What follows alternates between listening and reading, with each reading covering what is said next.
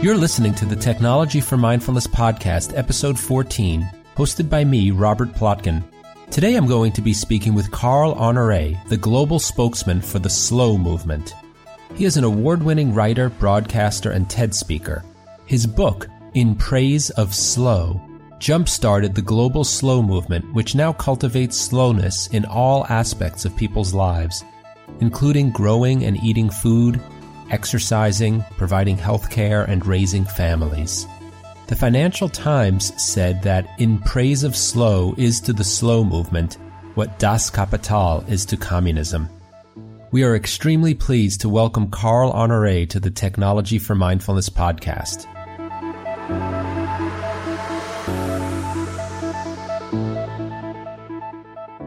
Hi, this is Robert Plotkin, the host of the Technology for Mindfulness podcast. Today I'll be interviewing Carl Honoré, who advocates balancing our never-ending quest for speed by consciously introducing slowness into our lives. In the spirit of slowness, I'd like to share an exercise that will help you experience interacting slowly with technology. Go to your smartphone or your computer or tablet and find a short news article, something no more than a few paragraphs long. It could be on a news website or on Facebook or an article that someone has forwarded to you. Now set a timer for 2 minutes and start reading the article. The purpose of this exercise is to focus on reading the news article and doing nothing else for the full 2 minutes. If you finish reading the article before the 2 minutes is up, go back and reread it, either from the beginning or by returning to a part you found interesting or perhaps confusing. Or just take the remaining time to think about what you've just read, all without doing anything else. You can pause this podcast until you're done. Now that you've finished reading the news article, ask yourself, how did that feel? Did it feel good? Or maybe excruciatingly painful? If you found 2 minutes to be difficult, are you up for trying 5 minutes? Or maybe 10 minutes? How would that feel? Just remember, it wasn't that long ago that people would sit down with a physical newspaper, open it up with a cup of coffee, and read individual articles at a leisurely pace for 5 or 10 minutes at a time. And Harvard professor Jennifer Roberts gives her students an assignment to look at a single piece of art in a museum for a full hour straight. Would you find that to be invigorating or more like torture? What opportunities can you find during your day to slow down, even for a minute or two? And would it be possible to extend those periods of slowness throughout your day?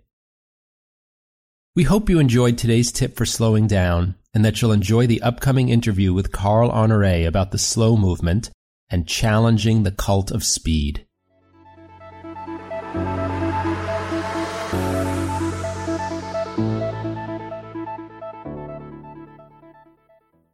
Hi, Carl, and welcome to the Technology for Mindfulness podcast. Hi, good to be with you. You are all about going slowly, and the subtitle of your book, In Praise of Slow, was How a Worldwide Movement is Challenging the Cult of Speed. Could you start out by telling us a little bit about what that cult of speed is and why you're so passionate about helping people to challenge it? Yeah, well, I think that we live in a fast-forward culture. The virus of hurry has infected pretty much every corner of our experience, every field of human endeavor. Every moment, I think, for many of us, even away from the workforce nowadays, feels like a race against the clock or a dash to a finish line that we never, ever seem to reach. And you know, I'm not against speed or fast in and of itself. I'm not an extremist of slowness or a fundamentalist of deceleration. You know, I love speed. Often faster is better, but not always. And that's where the problem arises in a culture that prizes speed, that puts acceleration on a pedestal. And I think it's doing real harm to us in so many different ways when we forget how to slow down, when we only have one speed and that speed is turbo. Then we pay all kinds of different prices. You know, you look at the toll it takes on our health and diet, on our relationships and communities and families and children, of course, the harm it does to our ability to think creatively and clearly and accurately in the workplace, to be productive, the toll it takes on the environment. It just seems like wherever you look, the message is coming back loud and clear, which is that faster is not always better and that there's a role for slowness. And it seems to me that this addiction, and I use that word advisedly because I think that's what we are. We've become speed junkies. The addiction to doing things faster and faster has really now tipped into the absurd. So even things that are by their very nature slow, that are designed to shift us into a lower gear, we try and speed them up too. So I live in London, England, which is a pretty fast city, but there's a gym near my house now which offers an evening course in speed yoga, right? So even yoga is too slow for people now. This is for time-starved professionals. They love the idea of saluting the sun and bending their bodies into the lotus position, but they want to do it in 5 minutes instead of an hour. And I thought speed yoga was the most preposterous manifestation of this go fast culture until a friend of mine across the pond in the United States got invited. Couldn't quite believe this when I first heard it, but he got invited to a drive-through funeral. Oh, right, no. So the church places the coffin at the entrance and the mourners arrive by car and they say farewell to a loved one through a pane of glass, right? It's like picking up a Big Mac or drive-through McDonald's. And these are obviously drive-through funerals, speed yoga are extreme examples of this speedaholic culture, but I think they underscore how we've lost our bearings, how we've lost our compass. And I guess when you see the world around you so far off the rails, as I felt I did when I had my own epiphany about going too fast, I felt I had to say something. And as a journalist and a writer, my best channel was to do that via a book. So I guess I set off to explore our addiction to speed and came back with the good news that there is another way, and that is this slow movement. You said you had an epiphany about speed. What was that? A personal experience? Very personal. I think when we get stuck in fast forward, it often takes a shock to the system, some kind of wake-up call to make us realize that we've forgotten how to slow down and this is doing us real harm. I think a lot of people out there listening to this podcast will recognize that for many people it's an illness. The body one day says, no, I cannot take the pace anymore, and you have a burnout or a heart attack or you can't get out of bed one day. My wake-up call came in a much more anodyne way, which is that I found myself a few years back when my son was born. I started reading bedtime stories and I would go into his room at the end of the day and I couldn't slow down. So I would be speed reading Snow White, skipping lines and paragraphs. And I actually became an expert in what I call the multiple page turn technique. And I don't know if you're a parent or any parent out there will be wincing in recognition. I'm sure, you try and get away with jumping 4 pages, but of course it never works, right? Because kids know these stories back to front. And my son would always catch me out. He'd say, Daddy, why are there only 3 dwarves in the story? What happened to Grumpy? And this really lamentable state of affairs went on for some time, and till I caught myself skimming a newspaper article with time-saving tips for fast folk like me to go even faster. And one of those tips mentioned a book called The 1-Minute Bedtime Story, right? So Snow White in 60 seconds. And when I first read that, my initial reaction was, hallelujah, right? I need that. Amazon drone delivery. But then I had a second reaction, which was really very different. And that was the epiphany wake-up moment. I thought, whoa, has it really come to this? Am I really in such a hurry? I'm prepared to fob off my little boy with a soundbite at the end of the day instead of a story. And it was one of those moments where you suddenly see yourself from the side in sharp relief. And what I saw there was just ugly. It was unedifying. It was wrong. And that was where that's where I hit rock bottom and around and started climbing back up again. I can see how for many people, it's easy to be wrapped up in the speed and to not see what's going on, particularly if it doesn't hit that extreme point. I don't know if you have any suggestions for people, either how to notice this and the harmful impact in their lives, or just to recognize what it's doing for them. And if you could give some examples of the harmful effects that it has on people and relationships and organizations, communities. Sure, that's a big question with many tentacles to it. The first part was, what are ways you can spot that you're going too fast? One, I would say, this is a useful one. It's one people often don't think of, and that is memory. If you find yourself forgetting much of what you've done recently or not so recently, or just things not sticking, then that's often a sign that you're moving too fast, because as Milan Kundera, the Czech writer, famously wrote, that there is an intimate bond between memory and slowness. And it's when we start going very fast, juggling several things at the same time, not present in the moment, not doing things in an engaged manner or mindfully, that nothing sticks. You know, you experience the moment and then it just, poof, it's gone. Whereas if you slow down and you do, say, one thing at a time, heaven forbid, and you live that experience fully, then it sticks. Then you have a memory of it. And I think that's often a useful canary in the coal mine. If you find yourself at the end of each week, the end of each month, even the end of each year, looking back and thinking, whoa, what happened there? That's just a blur. I can't remember any of it. Then that may be a sign that you're going too fast for your own good. Yeah, you know, it's interesting. It makes me think of my own experience. I'm a voracious reader. You probably are too. I think many people listening probably are. And I noticed about a year ago, I would get onto a new topic. It's so easy. Buy 4 or 5 books on it on a Kindle and race through them all. And I would find that I hadn't absorbed much of what was in any of them. That's so true. That's a good metaphor. It's a bit like memory. It's the same thing. It's a good example. You know, so I've tried to, and I can't say I've become very good at it, to slow down and even reread one book. I have to say, when I try to do it, there's something in me that resists going back and reading the same book again. I feel the pull to go on to the next one. I feel your pain. I feel that pull too. I'm a big reader. I've always loved reading. I don't like reading books twice. So that is a big fat incentive to make sure you get it right the first time around.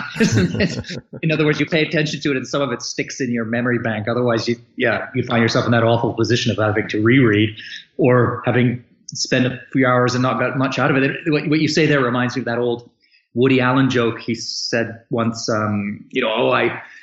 I took a speed reading course and we read War and Peace. It's about Russia. And I kind of feel that in a nutshell sums up a lot of the modern fast forward experience, that it's about Russia. Yeah. That's great. So you touched a little bit on the personal impact, memory, or being able to absorb things deeply. You touched a little bit on relationships, the one with your son. Maybe you could talk a little bit more about what kind of impact speed has on our relationships with other people. It has a huge, and in the wrong dosage, speed has a very toxic impact on relationships. One of the things that you can never speed up is human connection. You simply can't. I mean, our broadband speeds get faster. We can send emails and Snapchats more quickly, but we can't talk to each other faster. You know, we cannot listen faster. You know, people are not podcasts. You can't switch it to 1.5 or 2 because you get a little bit bored. You have to slow down, find the right rhythm, connect with that person's tempo, be present in order to listen and really hear that person and have them understand that you're listening and hearing.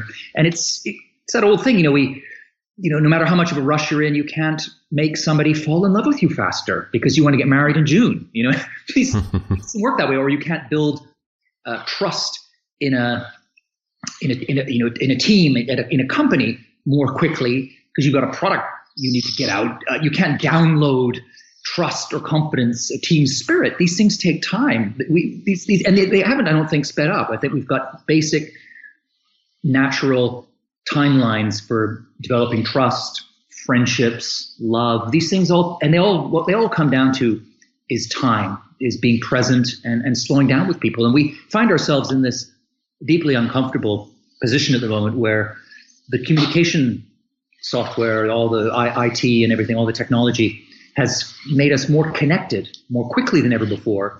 But in some ways, I think because we misuse the gadgets, we end up being more disconnected and more alone. And this is something you're finding. I live in Britain. You see it in the statistics here. People, you know, the rising rates of loneliness. You see it around the world. It's not an uncommon phenomenon now that people have 923 friends on Facebook. But when they're in a really dark place, They don't have anyone to turn to because, in a sense, we've devalued the currency of love, say, or romance. You could Tinder, right? Or we've developed the currency of friendship by calling what we have on Facebook friends. Now, I'm not in any way, I want to jump in here and underscore a point up front, which is that I'm not a Luddite. I'm not against the technology. I have it all. I have a lot of friends on Facebook, and I love my iPhone, and I'm speaking to you through my MacBook. I would not give up my gadgets for anything.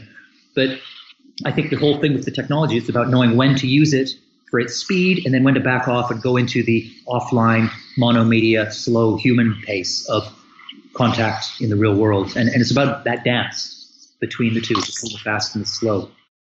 Yeah, there's a lot to unpack here. One of the things I hear you saying is, I think that as the technology enables us to communicate more quickly, we might have a tendency to just use it that way to communicate more quickly, whether or not that really helps us connect. Is that fair? Yes, that's it. And I think that's a useful analogy there for everything to do with this fast, slow conversation we're having about that faster is not always better. We may be able to communicate more quickly now, but are we communicating better or more richly? I would argue that it depends on the person and how they're using the technology. If you get the right balance between the online, the quick, and the offline and the slow, then I think, yes, you probably are able to communicate better than perhaps our ancestors did. But how many of us do get that balance right? How many of us are not distracted when we're at the dining room table or kitchen table with our children, wondering what's going on in our inbox, when we should be looking in their eyes and listening what happened in the playground today, right? So I think it's about, again, it comes back to how we use the technology. But in a world where the tech is getting faster and faster, the temptation or even the suspicion is that as human beings, the way for us to keep a foothold in this modern world is for us to go faster.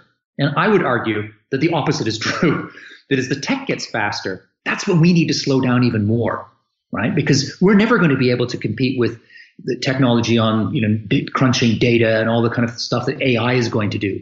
Where human beings have comparative advantage or a USP is in the slow stuff. It's in listening. It's in connection. It's in touching one another and making people feel good. It's in creative thinking, and I'm sure we'll come to this later, but the bond between creativity and slowness, taking time to let ideas percolate and cross-fertilize and so on. We haven't got machines that can do that yet. That's down to the human being, and human beings create best when they do what psychologists call slow thinking. So the basic message coming out of all this is that it's about that gear change again, you going fast when you need to, letting the tech do the fast stuff that it does better, and then making sure that we create lots of time and space and give lots of oxygen to the slow end of the equation as human beings.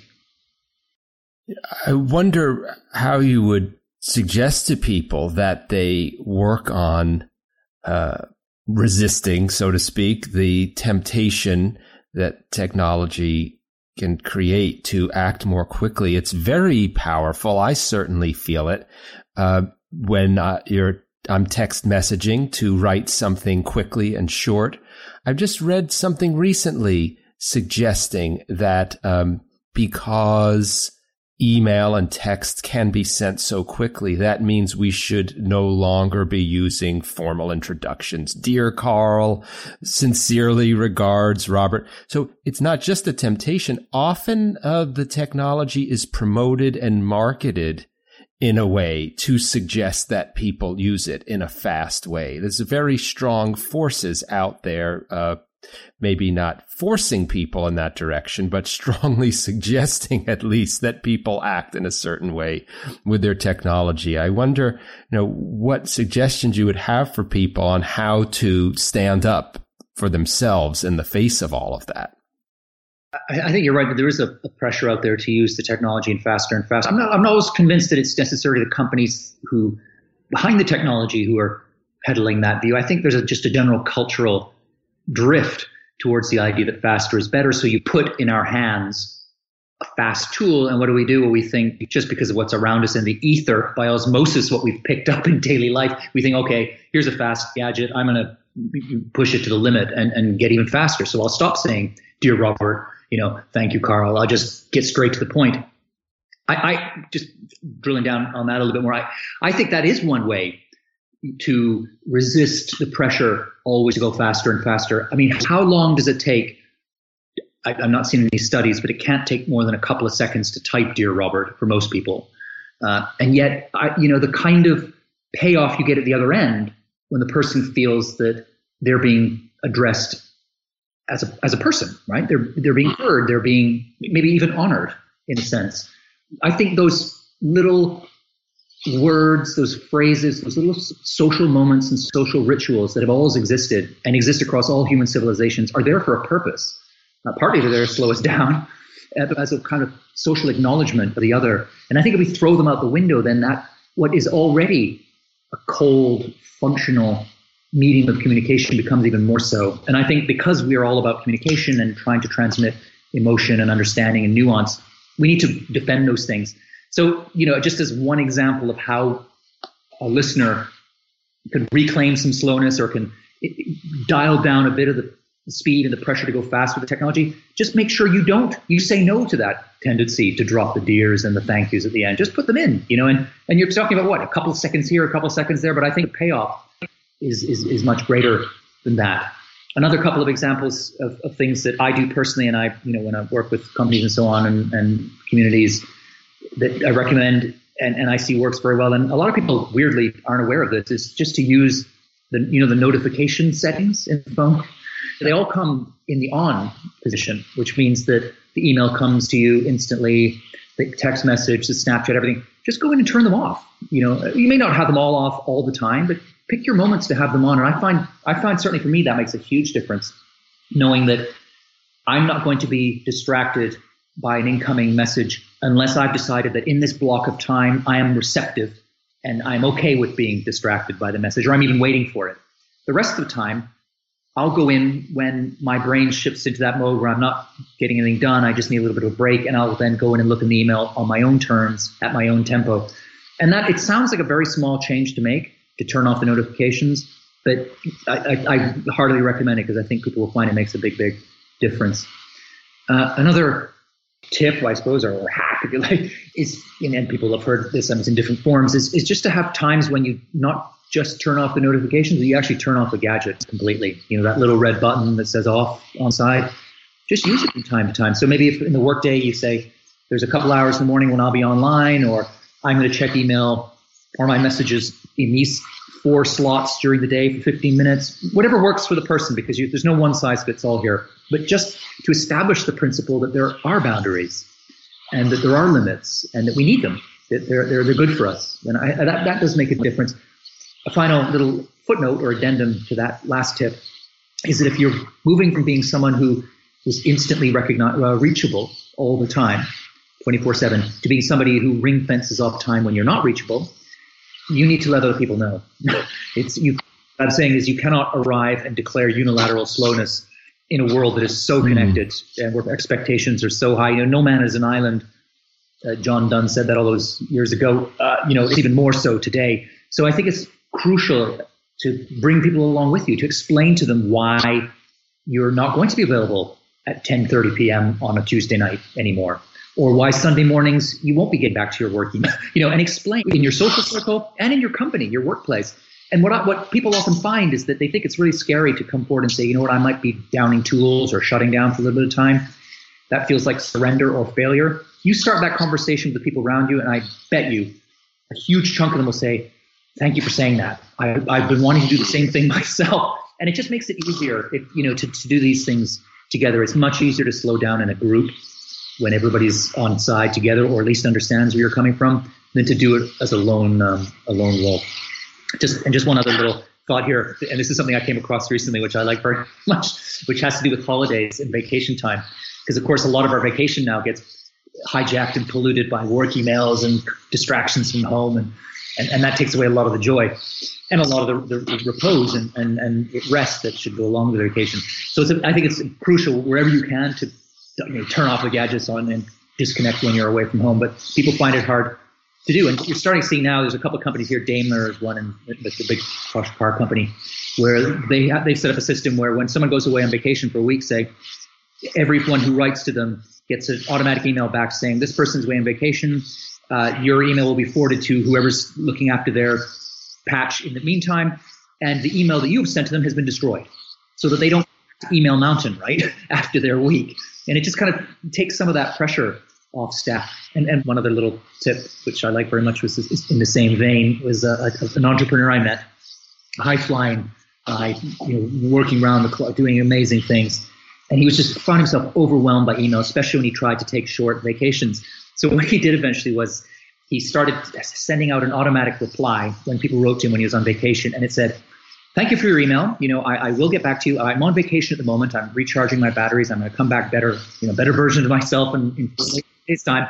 If you need, if you can wait, please wait, and I'll get back to you when on my turn. If your request is urgent, you absolutely need a reply, then please send the same email to the following address. And the address was ruinmyvacation@gmail.com,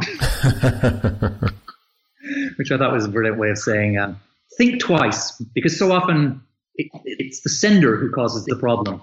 We send without even thinking what it means for the other person to receive it. And just pausing and slowing down on the sending end can make a big difference to the people on the receiving end. Yeah, it's great. You're right. We often think about what we can do to manage our inbox as if all of the responsibility is on us as the recipient. And yet there's two parties to all of these conversations. Exactly. I really liked your suggestions that relate to multiple people being involved. What I mean is, they're not all just about what individual people can do on their own standing as islands. You talked about changing expectations of people who are communicating with you, or the Daimler example was one in which an organization changed a policy. It can certainly feel sometimes to me completely overwhelming and daunting to try to address this on my own with all of the forces of technology and everyone else I'm dealing with working on me. I wonder if you could talk a little bit more about perhaps what organizations can do to either change their culture or policy or encourage individuals within them to be more slow. Well, there are all kinds of conversations now going on from the C-suite down around how to get the most out of technology, because people at every level in companies, everyone is feeling overwhelmed, overwrought, too distracted, unable to focus. And so there's definitely a consensus that something is not right, that we haven't got the right social norms or etiquette, cultural protocol wrapped around the gadgets, and therefore the gadgets are calling the shots, and that's not good.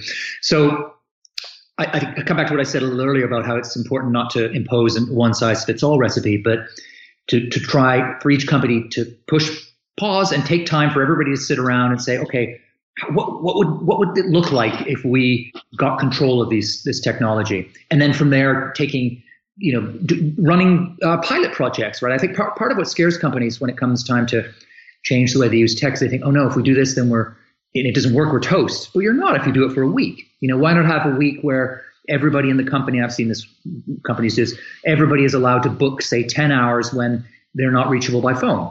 And you have a central website where the company, everybody knows who's not available when, so they're not annoyed when they can't get someone or they get a replacement.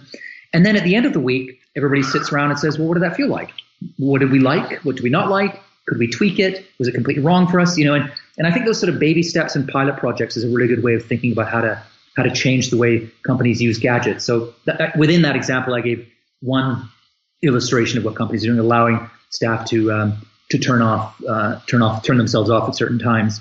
Another, Volkswagen made a big shift. They tweaked their BlackBerry server so that most of their staff could no longer receive, and this is a big company, a global supply chain, could not receive emails or send them outside working hours.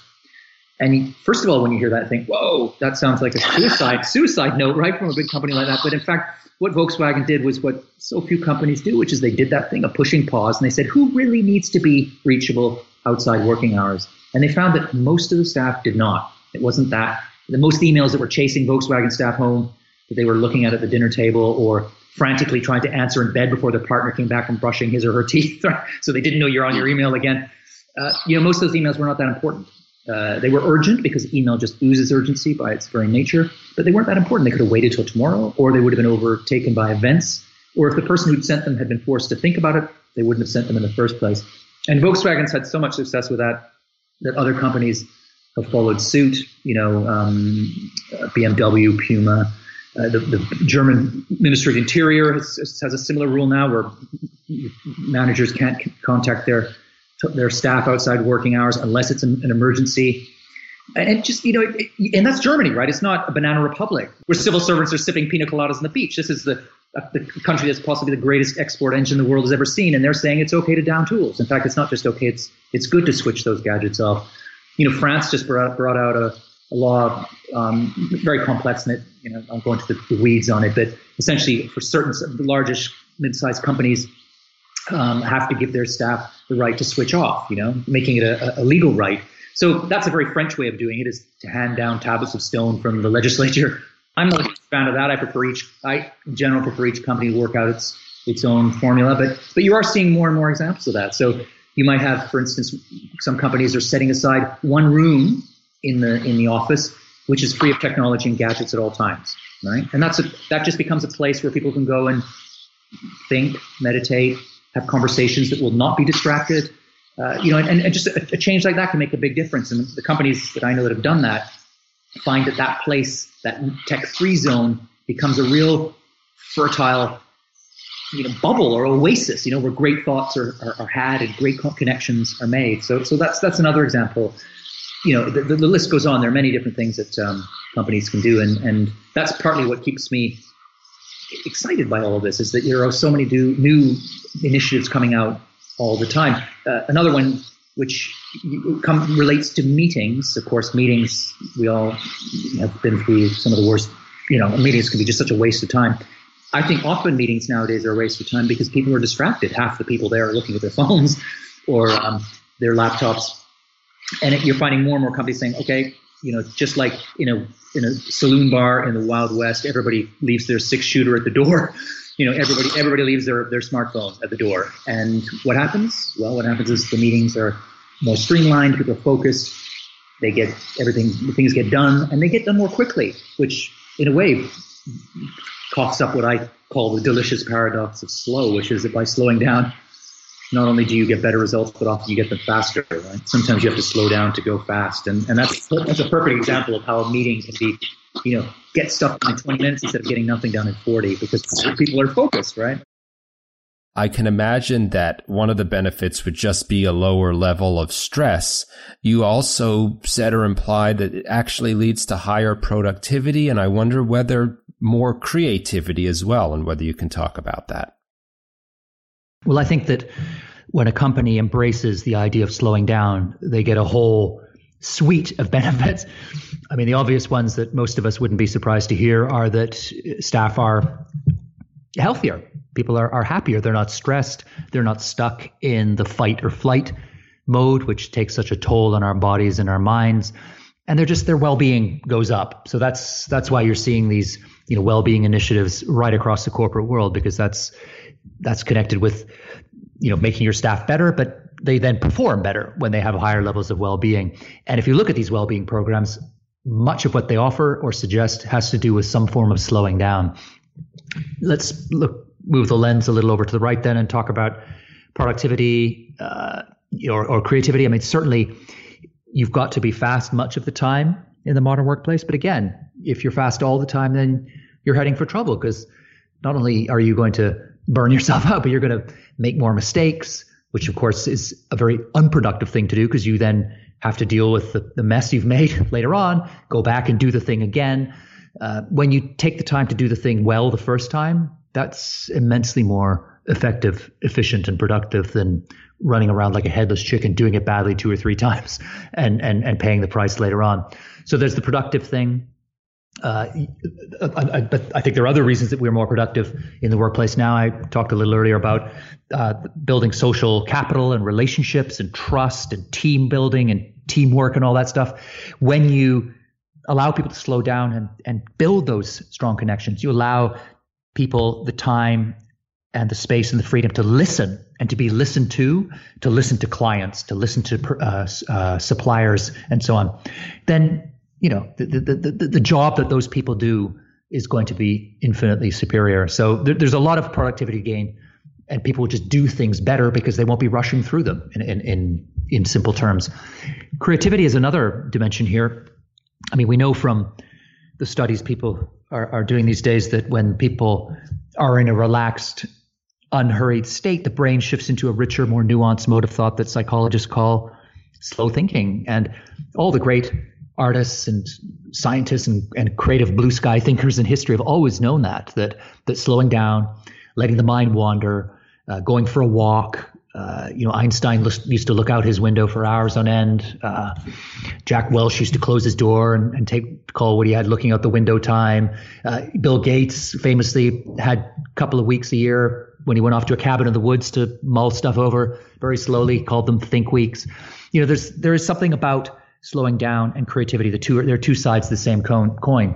So companies that do put on the brakes find that their staff are more creative. They just get stuff done more efficiently, but also they come up with those creative flashes of genius that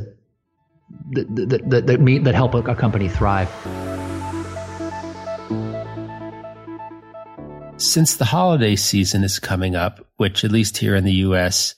means holidays like Thanksgiving and Christmas and Hanukkah, I thought I'd give some pointers for being mindful during the holidays. The tips are very simple, but like much of mindfulness, they're simple to explain and understand, but can be difficult to actually carry out and practice. The two tips I'll share today are both tips for pausing, and they're pausing for different purposes or with different intentions, but both of them at their core really ask you to pause, or whenever you happen to become aware or have a moment of mindfulness during the holiday season, to take that as an opportunity to pause. I know it can be difficult to do that, in part because many of us are super busy and running around. The holiday season can be an extra fast-paced time of year for us.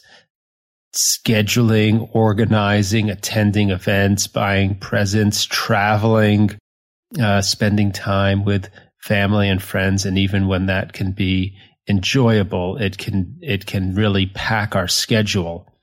And we may sometimes feel like there's just no time to pause. I know it can be difficult.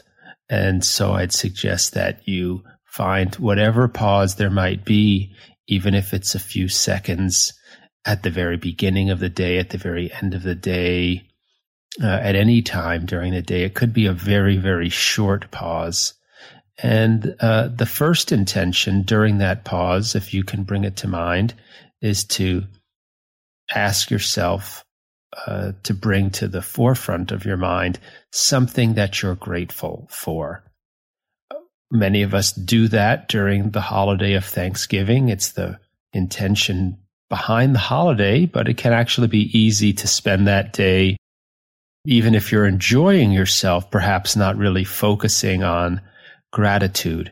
So the first suggestion is, when you pause, to consciously bring the feeling of gratitude to your mind and ask yourself, you may even just want to put it in words in your own mind or out loud, what is it that I'm grateful for? And if you can think of even one simple thing each time, you'll be practicing gratitude and perhaps building up a habit of gratitude.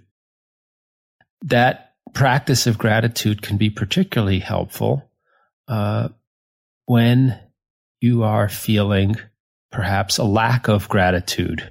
Something which we often feel during the holidays is frustration, stress, anxiety resulting from all of the busyness and hecticness, the million plans that we have, the fact that the roads are busier, the fact that everyone else is stressed can add to our own stress.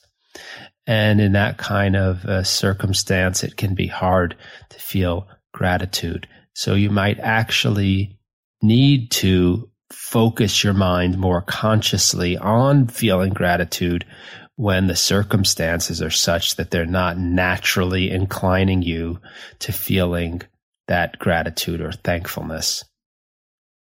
But mentioning that the holidays can be a stressful time, when you pause, you might set a different intention some of the time as well. Not just gratitude, but just pause and ask yourself or focus in on, what is the negative feeling that you're feeling? And if I could make one suggestion about this, certainly you can go wherever it feels best for you. What I might suggest is to just focus on what that feeling is. Might be that you're at an event with family, let's say, and there's interactions that are frustrating, that you find always frustrating, in those kinds of situations. And you might just ask yourself to focus on what the bodily feeling is, what the direct sensation is. Does your heart feel tense? Is your breathing shallow? Do you feel heat in your head or a pit in your stomach? And see if you can focus on the direct physical sensation. One thing you might find is that by focusing on the direct feeling, you may be less inclined to travel down that path of thought about the thing that's frustrating you. I experience what's called the second arrow, where you have some initial negative feeling or reaction. You might feel aggravated about something or annoyed, and then feel indignant about the annoyance, and then travel down that cascade of negative feelings, which resulted from the initial negative feeling, which may not have been that negative, but once you go down the rabbit hole, so to speak, you might find that you're feeling much worse. So paying attention to the direct physical sensation has its own direct benefit, may or may not result in you not feeling that second arrow, but I'd suggest you try it. See if you can just focus on, is my breath shallow? Is it fast? Is my heart beating faster? And focus on the heart then, if it is. Focus on the breath, if it's fast or shallow. Focus on whatever the feeling is, the direct physical sensation that's associated with the negative feeling that you're having. And sometimes you might find that by focusing on the feeling and being present with it without judgment, you might find that it passes at some point. And whether it passes or not, you may just become a little bit more familiar with what that feeling is and then move on. I hope you find these tips for the holidays helpful and that you enjoy the interview. And I wonder, I've had my own speculation about why Silicon Valley's been complaining for at least a decade that we haven't had any more really big breakthrough ideas, let's say in the IT world at least. You hear a lot of moaning about this fact. And I just keep wondering whether it has something to do with this kind of speed and fragmented attention that we've all developed, and I'm sure it goes on within tech companies. I wonder if you have any thoughts about not just, let's say, everyday creativity, but those kinds of big, deep insights and what's needed to cultivate them. Yeah, I think that that's true. I think that there's the small little creativity wins that you can get when one person has a couple of days off or a morning to go windsurfing instead of sitting in front of their computer, and those are wonderful incremental injections of creativity. We need those. Companies need them, governments need them, schools need them. But I think that I don't think there's any scientific proof of any of it, but I suspect that there is a deeper kind of generational cohort creativity reservoir out there as well, and if together, because so much of what comes out creatively, especially in this complex world, is not just one person sitting in a room and coming out with a perfect eureka solution. It's people working together, creating almost like a kind of wired single brain. And if our wired single brain is made up of lots of very distracted, very stressed, overrushed, overwrought, attention deficit ravaged individual brains, then that collective brain is going to display a lot of those same symptoms and qualities. And I suspect that there is something to that. I've read similar things and had similar thoughts myself about this lack of, really exciting. It feels like Silicon Valley is just in the business of tweaking now, right? I mean, the iPhone is a classic example of ho-hum product launch, right? I mean, when was the last time they did anything at Apple that really got anybody's heart racing? So I wonder if, I suspect that there is something to that theory, that because we are all individually racing around, that the collective team creativity or creative moment just doesn't have the same punch as it did before. And I don't know, I mean, it would take a historian to go back and map out, or maybe a data statistician as well to map out little surges in creativity and compare them against pace of life and so on. I certainly in the Industrial Revolution, there was a time where there was a great time of, in England especially, creative breakthroughs and so on. And then it plateaued out. Again, it seems to get to a point where maybe it's partly that low-hanging fruit gets created, and then it's harder to come up with to pick the creative fruit higher up the tree. I'm sure it's partly that, but I think it's partly also that the acceleration of the society, and Victorian Britain had this same problem as well. Some of the earlier complaints you hear about the pace of life going fast came from the big, London and so on, the big cities of the new industrial age, once they got to a point where everything was going so fast and everybody felt overwhelmed.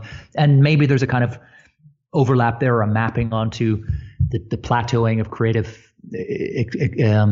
breakthroughs. I don't know enough about the timelines there, but that's an interesting subject to delve into, I think. Something you said earlier also comes to mind, which is that you said people are forming relationships that are more shallow, if I understood you correctly. They don't have the deep connections between each other. And I just wonder if that also relates to this, to a deficit in creativity within organizations.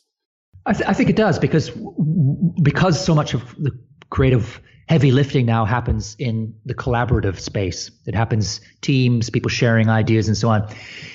The starting point for people to let down their guard, to make mistakes in front of their colleagues, to float an idea that maybe turns out to be a bit silly, but a little bit of it is genius, right? I think people need to feel confident they need to feel that the relationships they have are built on solid trust and understanding and even a kind of intimacy. And if you don't have that, I think you have less of that collaborative sharing goes on. And so I think there probably is an argument here that the kind of artificialization, if I sort of coin a term, of our relations, or the superficialization, these superficial relations and these very fast, communications that go on in the workplace without people even saying "dear John" or whatever, that comes out the other end of the sausage machine in the form of teams, collaborative teams that just don't have the cohesion and the human social capital and depth to deliver the great creative breakthroughs. That makes sense to me as an argument. And speaking about depth, and looking over your work, preparing for this, I was reminded that you see this as part of a full slow movement. This is not just a set of techniques or suggestions for individual people. It's very exciting. I know we're not going to have time to talk about all of the different components of it. We've been focused so far mostly on individuals in their daily lives and companies. But, you're involved in things like slow food, slow news, slow aging. I could go on and on. I wonder if you could step back and talk about the bigger picture of slowness as a movement. Well, I think that we are in a particular moment in history now, and it seems to me that we've been on an upward curve of acceleration now for at least 150 years, since the dawn of the industrial era. things getting faster and faster, pretty much every component of our experience, our lives getting more quick. And I think I would argue that for the most part, that was doing more good than bad. But in the last sort of maybe 10, 15 years, I think the pendulum has swung to the other end of the spectrum now, or the dial has moved over to the other end. And this constant acceleration, this obsession with doing everything faster is now doing us real harm. And because of that, this whole slow culture quake has erupted. I mean, there have always been voices calling for some slowness throughout history. You can go back as far as the Romans, people complaining that some things are moving too fast or that people are too obsessed with their timepieces or their sundials. This is not a new piece of angst. But what it is a question of degree. And I think that we're now entering a stage where speed is in the game of diminishing returns, and more of us realize it. And because of that, I think that we're heading towards something that goes far beyond, because people think, oh, the slow movement, you read about that in the Sunday paper and it's gone too. No, I think that we're talking about a deep tectonic seismic shift here. And I'm going to say the two words, cultural revolution, and they're big words, I realize that. But I think that's what, not only what we need, but it's what's coming, because there's no other way forward. We cannot get any faster. We're bumping up against the limits of what the human body, the human mind can take. We're certainly bumping up against the limits. In fact, in some ways, I think we've gone beyond what the planet can take. The economy, I mean, we got a slight reprieve from the total meltdown we suffered in 2007, 2008. But goodness me, it's still deeply, deeply dysfunctional and sclerotic. The system is the system that we've kind of carried on, turbo capitalism, turbo consumption, all of that stuff is now broken, I think, and we need some kind of revival, some kind of new way of thinking about how we run our markets, financial markets, how we build things, how we consume, how we live together, how we talk, how we communicate. And I think the slow movement is a big part of that. I would say it's at the center of that conversation. And, we still have a long way to go. I'm a natural optimist, but I do think that the slow revolution will probably be slow. We're not going to create a perfectly slow world, next week or next month or next year even. But the fact that more and more people are getting on board, looking for ways to put on the brakes, and that taboo I talked about earlier on, the taboo against the very idea of slowness, I think that taboo is starting to weaken and wane, and that's going to make it easier for people to say, you know what, I'm going to slow down here, and I'm not going to be ashamed. I'm not going to feel guilty. I'm not going to be afraid, because it's the right thing to do for me, the people around me, for the planet, for my community. And I think that the more people who do that, and more people are doing it, the easier it gets for the rest of us. And so I started off on this journey as kind of the sort of, I don't know, whatever you want to call it, this spokesperson for slow or godfather of slow, whatever, all those years ago, 10, 12 years ago. And I feel a lot more optimistic today than I did back then. I feel much less like a lone voice in the wilderness. And it feels like people are getting it more and more. So it's important to keep our chins and our heads up, because we can turn this around. One thing I'm curious about is with all of these different sub-movements, I remember becoming aware of slow food quite a long time ago. I don't remember exactly when. And I always wonder, will people who are really focused on food stay involved in that and not extrapolate from it in their own lives? Or do you see that happening? Do you see this becoming something that's bigger than people's attention to individual topics and slowness? I think I had that same worry when I first began to investigate how and where people were slowing down, and finding that they often started in one particular field of human activity. So for many people it was food, others might come into slowing down through design, others through travel, others through education. But what I've discovered pretty quickly, and what I've seen right across the board since then, is that people don't stop. Once they taste the fruits of slow in one realm of their lives, they want to apply that same philosophy elsewhere. So someone who starts off thinking, you know what, I'm going to take a bit more time over my food. I'm going to enjoy eating around the table without the gadget switched on. I'm going to do slow food, right? I find people like that very often move on to rethinking how they read bedtime stories, or how they use their gadgets at work, right? Because it just starts off that conversation in your own mind, because you've had an experience, you've lived it. Because it's one thing to read about the benefits and the joys and the virtues of slowing down. It's quite another to live it and to feel it. And once people feel it, whether it's at the dinner table, in the bedroom, of course, there's a whole slow sex movement, in the classroom, the slow education movement, on holiday, the slow travel movement, at hospital, the slow medicine movement, you know, wherever you go, people are using this idea. People will think, okay, that worked here. Maybe it works in another part of my life. And so that for me is more grounds for optimism, because it shows that the movement can cross-fertilize and cross-pollinate, and it can stitch itself together into something coherent and powerful. That's really great. Let me end then on asking you to let people who are listening know, perhaps you've given them many suggestions for what they can do individually. Where can they go to join with other people, to hear more from you about how to slow down? Well, I think the easiest place, certainly the first place I would recommend is my website, because that has, you know, you can go to the links page there and find, you know, reams and reams of organizations around the world that are doing slow things. And you're bound to find one in your own neighborhood or your own town or something. So that's a good place to jump in, I think, is my links page. But, you know, I've got a lot of other stuff on there, which has, you know, all the information about why slowing down is good. There's video, there's audio, and it just is a good place to jump off from. It's the easy place to find. It's just my name, Carl Honoré, .com. So www.carlhonoré.com.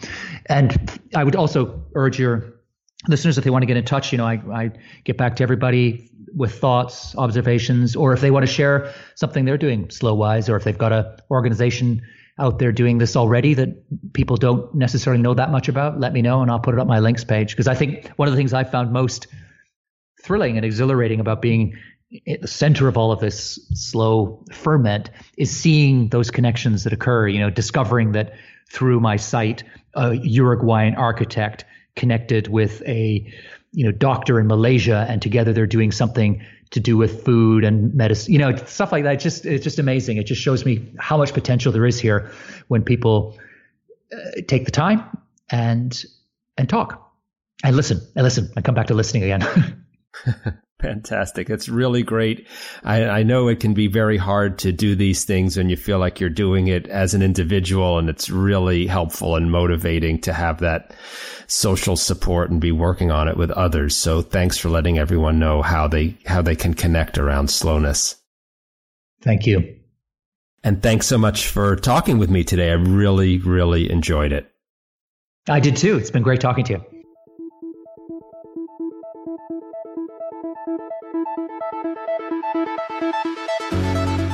Thanks for joining us for this Technology for Mindfulness podcast with me, Robert Plotkin, and today's guest, Carl Honoré, the global spokesman for the Slow Movement. If you liked today's episode, please leave us a review on iTunes and share the episode with your friends. Those and all other links are in the show notes. And check out our blog at technologyformindfulness.com for information and tips about science, technology, and mindfulness. I'm Robert Plotkin, and I'll join you next time on the Technology for Mindfulness podcast with MIT professor Sherry Turkle, an expert on the changing relationship of young people to technology.